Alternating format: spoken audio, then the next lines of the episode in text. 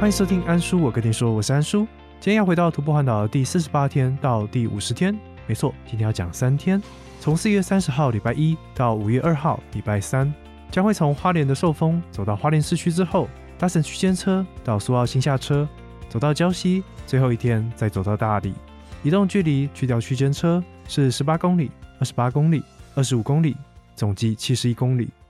但在今天的故事开始之前呢，先让我们来听这次串联活动的工商时间吧。专业近视雷射咨询平台维视眼科五周年庆，这次与 KK Bus 携手举办零接触线上旅展。现在只要在 KK Bus 搜寻零接触声音旅展，即可收听二十一档 Podcast 节目，接力分享各地旅游体验。此外，全台首场零接触线上旅展将于三月二十六号在元宇宙平台 Gather Town 盛大展开。除了能在线上与足迹遍布五大洲的旅游达人互动，包括知名 Podcast 节目《解锁地球》的主持人尤尚杰、专业领队约阿咪、非常了解非洲的贾克哥、曾在多国打工度假的布洛克 Lily，以及人文摄影师吴建恒，在当天都可以在 Gather Town 跟他们一起互动哦。并且活动更有多项的抽奖好礼等着大家带回家。有本节的资讯栏中就可以看到安叔我跟你说的专属优惠码，借由专属优惠码进行活动报名，即可享三百元的折扣。报名链接与更多的活动资讯都在本集的资讯栏中，有兴趣的听众就赶紧报名吧。安叔到时候也会在三月二十六号和大家一起在 Gather Town 上面逛旅展抽奖品哦。维视眼科五周年庆零接触线上旅展，我们不见不散。OK，回到徒步环岛的第四十八天，四月三十号，礼拜一。这一天因为路途较短，只有十八公里，告诉自己说要睡到自然醒再说。然而当时的自然醒竟然是早上五点，我真的是老了啊！硬在床上打滚啊，滚到六点的时候才爬起床，跑去吃附近知名的早餐店寿丰早点。吃完之后回到民宿想一想，与其在这边发呆，还不如早点走到今天住宿的点之后，再到附近逛逛好了。所以东西宽宽的，就跟民宿老板道别，早早的出发前往花莲市区。这一天的路上没有什么特别的事情，直到走到了吉安乡。当时大概上午十点左右吧，在那直直的台九线上，远方不知道从哪冒出来的一位小胖弟，从装备啊、肤色或者他的行径，看起来就像极了一位徒步环岛的旅人，但他却看起来有点空洞。远远的时候跟他招手。没有反应，那再近一点的时候，诶，也还是没有反应。他就这样子像个丧尸一样从我左侧直接的经过，连瞄我一眼都没有。当下就也不知道他到底发生什么事情了。只是事后呢，得知他应该是刚从苏花走出来，那不晓得是不是太累了，还是有发生什么样的一个事情。那就希望后续他的旅途呢，能够被太平洋给疗愈到。那接着为了要让我的脚有适度的休息。即便没有感到太多的疲惫哦，也找了一间便利商店稍作休息。那不晓得大家对于便利商店的店员他们服务态度的印象是什么？让我保证这一间的 Seven Eleven 在花莲的联安门市哦，它的服务态度真的是让人好到有点害怕。我开始会注意到他们特别之处呢，是因为我坐在门口旁边的饮食区休息，听到每一位客人在结完账之后呢，店员都会说。请问还有什么要为您服务的吗？嗯，谢谢，请慢走。而且在那边稍微坐的有点久的我，竟然呢就收到一杯小小的冰美式当做招待。而收到这杯冰美式之后呢，由余光看看柜台，就会发现他们都站在那边看着我微笑，笑到让我心里有点发麻的那种感觉啊。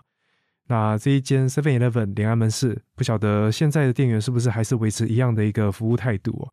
如果有经过的各位的话，可以去体验一下。那再来跟我说。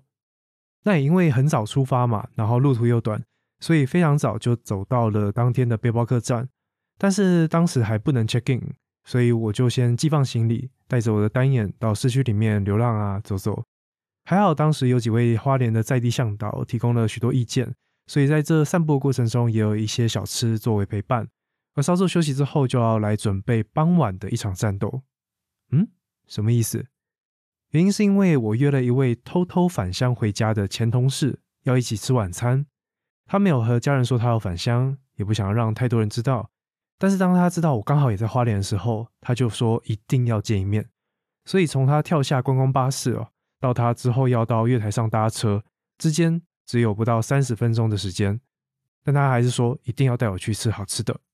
所以看看时间差不多，我就到观光巴士站准备迎接他。而见到面之后呢，就用快走的方式哦，一边走一边聊天，跑到附近的一间私木鱼汤店来吃晚餐。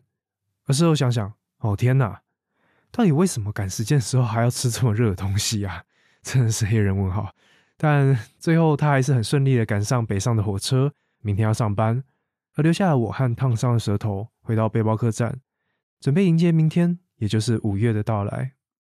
接下来就到了五月一号，礼拜二。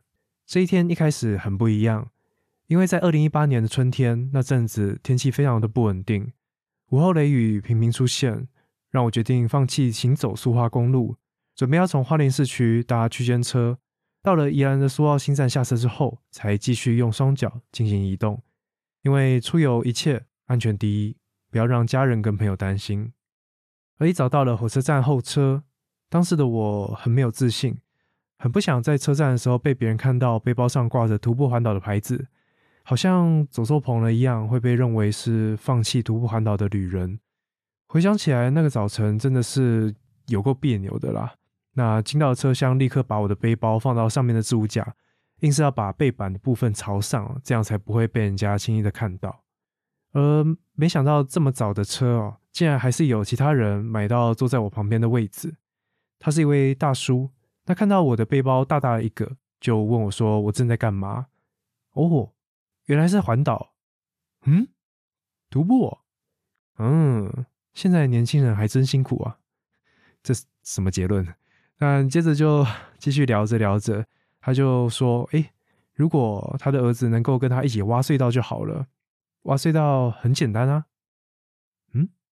什么？挖隧道？而最后这位大叔就在花莲的和平车站下车。原来他真的是要去挖隧道的，超酷的那大叔下车之后呢？后续约莫一个小时的车程，我就继续看着窗外的景色，看着那平行时空下四天的旅程。当下觉得一切真的很不真实，但随着苏澳新即将到站的广播声把我拉回了现实，我就再次背起自己的背包，迎接今天的旅程。这一天的目的地是礁溪，但似乎是因为昨晚没有睡好，前一天的背包客栈冷气冷到夸张。所以这一天感到非常的疲倦，一路上又渴又饿。那为了寻找遮蔽哦，也为了可以多分心，原本只想要沿着台九线走就好了。那临时就决定要转进宜兰市区看看，也因此多绕了几公里，稍微绕进了火车站前的吉米公园。但很可惜，他当时也正在整修，真的运气蛮不好的。而当我快要走进郊区的时候，忽然有两台机车就停在了我的旁边。前座的男性骑士呢，拿着一瓶运动饮料说：“嗯，送你。”然后就也没多说什么，就这样骑走了。我回过神来，才发现说：“哦，我好像很久没有受到陌生人的喂食嘞，就觉得很感动这样子。而且原本不舒服的感受就立刻烟消云散。在这日正当中呢，有运动饮料的加持哦，冰冰凉凉的，就是爽。而终于到达了今天要下榻的背包客栈，但是这边要保护一下他们的资讯哦，怕被其他人滥用。嗯，什么意思？哦，因为这间背包客栈当时呢是徒友阿宝提供给我的资讯，他们这间只要是徒步环岛的旅人，一律都是免费的哦。当时老板就有特别叮咛说要帮低调，让这样的一个心意哦不要被其他人滥用。所以在这边就跟其他人先说声抱歉。但未来有规划要徒步环岛的听众，当你快走到郊区的时候再来问我吧。那希望这间背包客栈的老板呢？如今都还要保持当时的这样的一个心意，而为什么会有这样的一个优惠呢？原来是因为当年的老板哦，他也有尝试着要挑战徒步环岛，但是他第二天还是第三天就放弃了，所以就觉得我们这一些徒步环岛的人都非常的强，也非常的有毅力，他觉得很扯，所以如今有能力能够提供一个遮风避雨的地方，就想说要为我们这些徒友来做点些什么，是不是非常的暖心，超赞的？而且这间背包客栈还有温泉可以泡诶，公共空间也超大超旧的，当时刚进门看到的就是一群年轻人瘫软在各个蓝骨头上面哦，以及一个到处乱跑乱叫的小弟弟。那第一时间我还以为我走错棚了，这是什么杯盘狼藉的派对后场地哦，每个人都在宿醉这样子。但没多久，管家就忽然不知道从哪边冒了出来，说：“嗯，是徒步环岛的先生吗？一位对不对？”那简单的介绍之后呢，就带我去楼上放行李，稍作整理之后，我就再次跑下楼问说：“真的可以泡温泉哦？真的好？”那于是我就一个人跑去了大澡堂，它的大浴池里面开始放那个热腾腾的温泉，哇，真的是超爽的。那就这样子搞一搞、弄一弄呢，也到了晚餐时间。下到一楼的公共空间，大家依然在那边软烂啊，东倒西歪的。我就开口问大家说：“哎，请问有没有人要一起吃晚餐啊？”啊，我当下没有想太多，但到后来回想才发现说：“哎。”那是我第一次问一群刚见面的陌生人要不要一起吃饭，也不知道当时哪来的勇气哦。但当时两位管家呢，一位在减肥啊，另外一位是仙女，不用吃饭，所以我就约到了一位小帮手呢，就这样两个人一起外出去觅食。而他非常的热情哦，噼里啪啦跟我介绍了超多好吃的要让我挑，但很不幸的，他推了一堆店呢都没开啊，就没办法，这一天是周二嘛，所以最后就去了一间有如火如般的一间小笼包店哦。把我们的晚餐解决掉，然后他就继续带着我去公共的泡脚区，两个人就在那边边泡脚边聊天。而回到背包客栈之后呢，我就在挑选当天要 PO 日记所需要的一些照片。那他在旁边呢，就非常好奇说：“诶，单眼拍起来大概会是什么样子啊？啊，这些可以调的参数是什么东东等等的。”那我在稍微讲解之后，想说最快的方式应该就是把单眼直接丢给他拿去玩，这样学最快嘛。所以他就很开心的拿着我的单眼到处去拍拍拍拍拍拍，而回来之后呢，就帮他点开了回放的功能哦，让他看一下他刚刚拍了些什么。结果过了一阵子，想说，嗯，他也看太久了吧？啊，转头一看，才发现他已经快把我环岛至今的所有照片整个翻过了一遍。忽然觉得有点赤裸哎，对啊，那我就很镇定的把相机要了回来，同时看一看时间也不早了。就躲回了床位，准备来睡觉。但这间背包客栈呢，有一位房客哦，他他真的很自在啦，是一位不知道为什么在这边住了好一阵子的小弟。像是他竟然不知道这边有洗衣机可以使用哦而且还跑去了楼下那边抱怨。但非常多资讯都已经写在墙上啊，就到底在凶什么，我也不懂。而且到了第三天一大早啊，当我在公共区域装水的时候。发现这位老弟竟然在公共区过夜，而他被我吓醒之后，就蹦蹦蹦的就跑去楼上的房间，并且在多人房直接开灯，然后面摔行李箱啊，翻翻翻翻翻翻，而离开的时候也不会关灯，就真的是很不知道该怎么说诶。虽然背包客栈比较便宜，其中一个原因就是因为他必须要忍受其他住客的各种不定性嘛，但是我住了这么多次的背包客栈，至今。他真的是 最没有公德心的，大家真的不要这样好不好？No No No No。那我就在整理完背包之后，就离开了这间背包客栈。而有一位大哥在路边就非常非常开心的跟我打招呼，一大早哦，那边说辛苦喽，并且在这个第三天行走的时候呢，看到山上有飞行伞这样一个一个的往下跳，然后就在空中这样飘啊飘，飘到沙滩，最后落地。都慢慢的让我觉得今天非常的美好啊！虽然一早遇到奇怪的小弟，而我这一天就抱着这样开心的心情，一直拿着我的单眼拍拍拍，为开心的一天多做一些记录。而中午的时候就走到耿坊的 Seven Eleven，买了一个凉面，想要来解决我的午餐。而看到外头的太阳很大，庆幸这个时候我有这么舒适的环境可以躲着。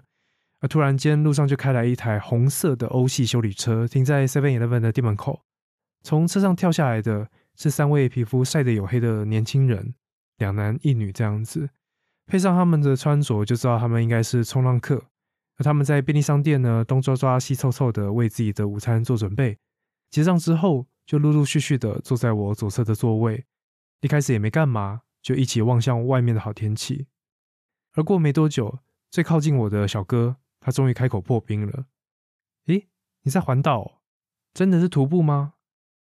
他的形象很像是那种成功的创业家吧，讲话非常的有自信哦，然后都笑笑的这样子。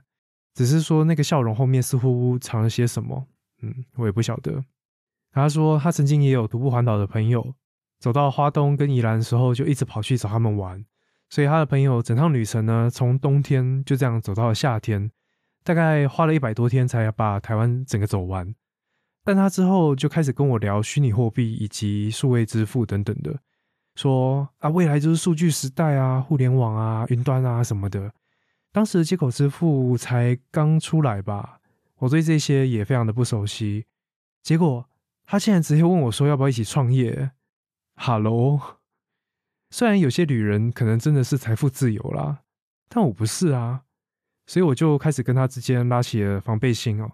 并且试着把话题转向他们非常外显的资讯，也就是冲浪上面，问他们说：“哎，阿刚在哪里冲啊？那等一下要去哪里？”这样子，虽然不知道他们当时是不是已经是财富自由了啦，或许这样子在周二哦，然后开着欧系修旅车，皮肤也晒得非常的健康，非常的均匀，在宜兰冲浪，嗯，蛮好联想的吧？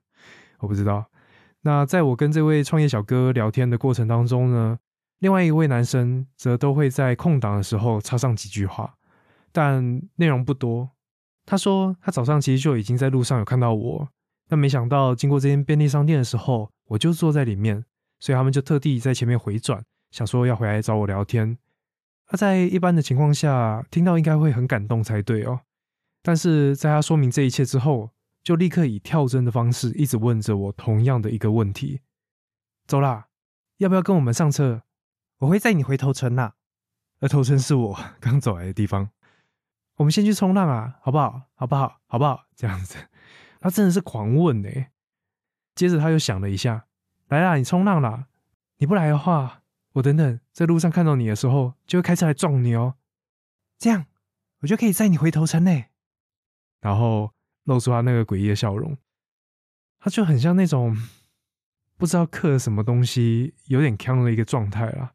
他一心就是想要把我送回我刚走过来的头份，那我真的也不知道该怎么回应他啦，就一直笑笑跟他讲啊，不用啦，谢谢，不用，谢谢，傻眼。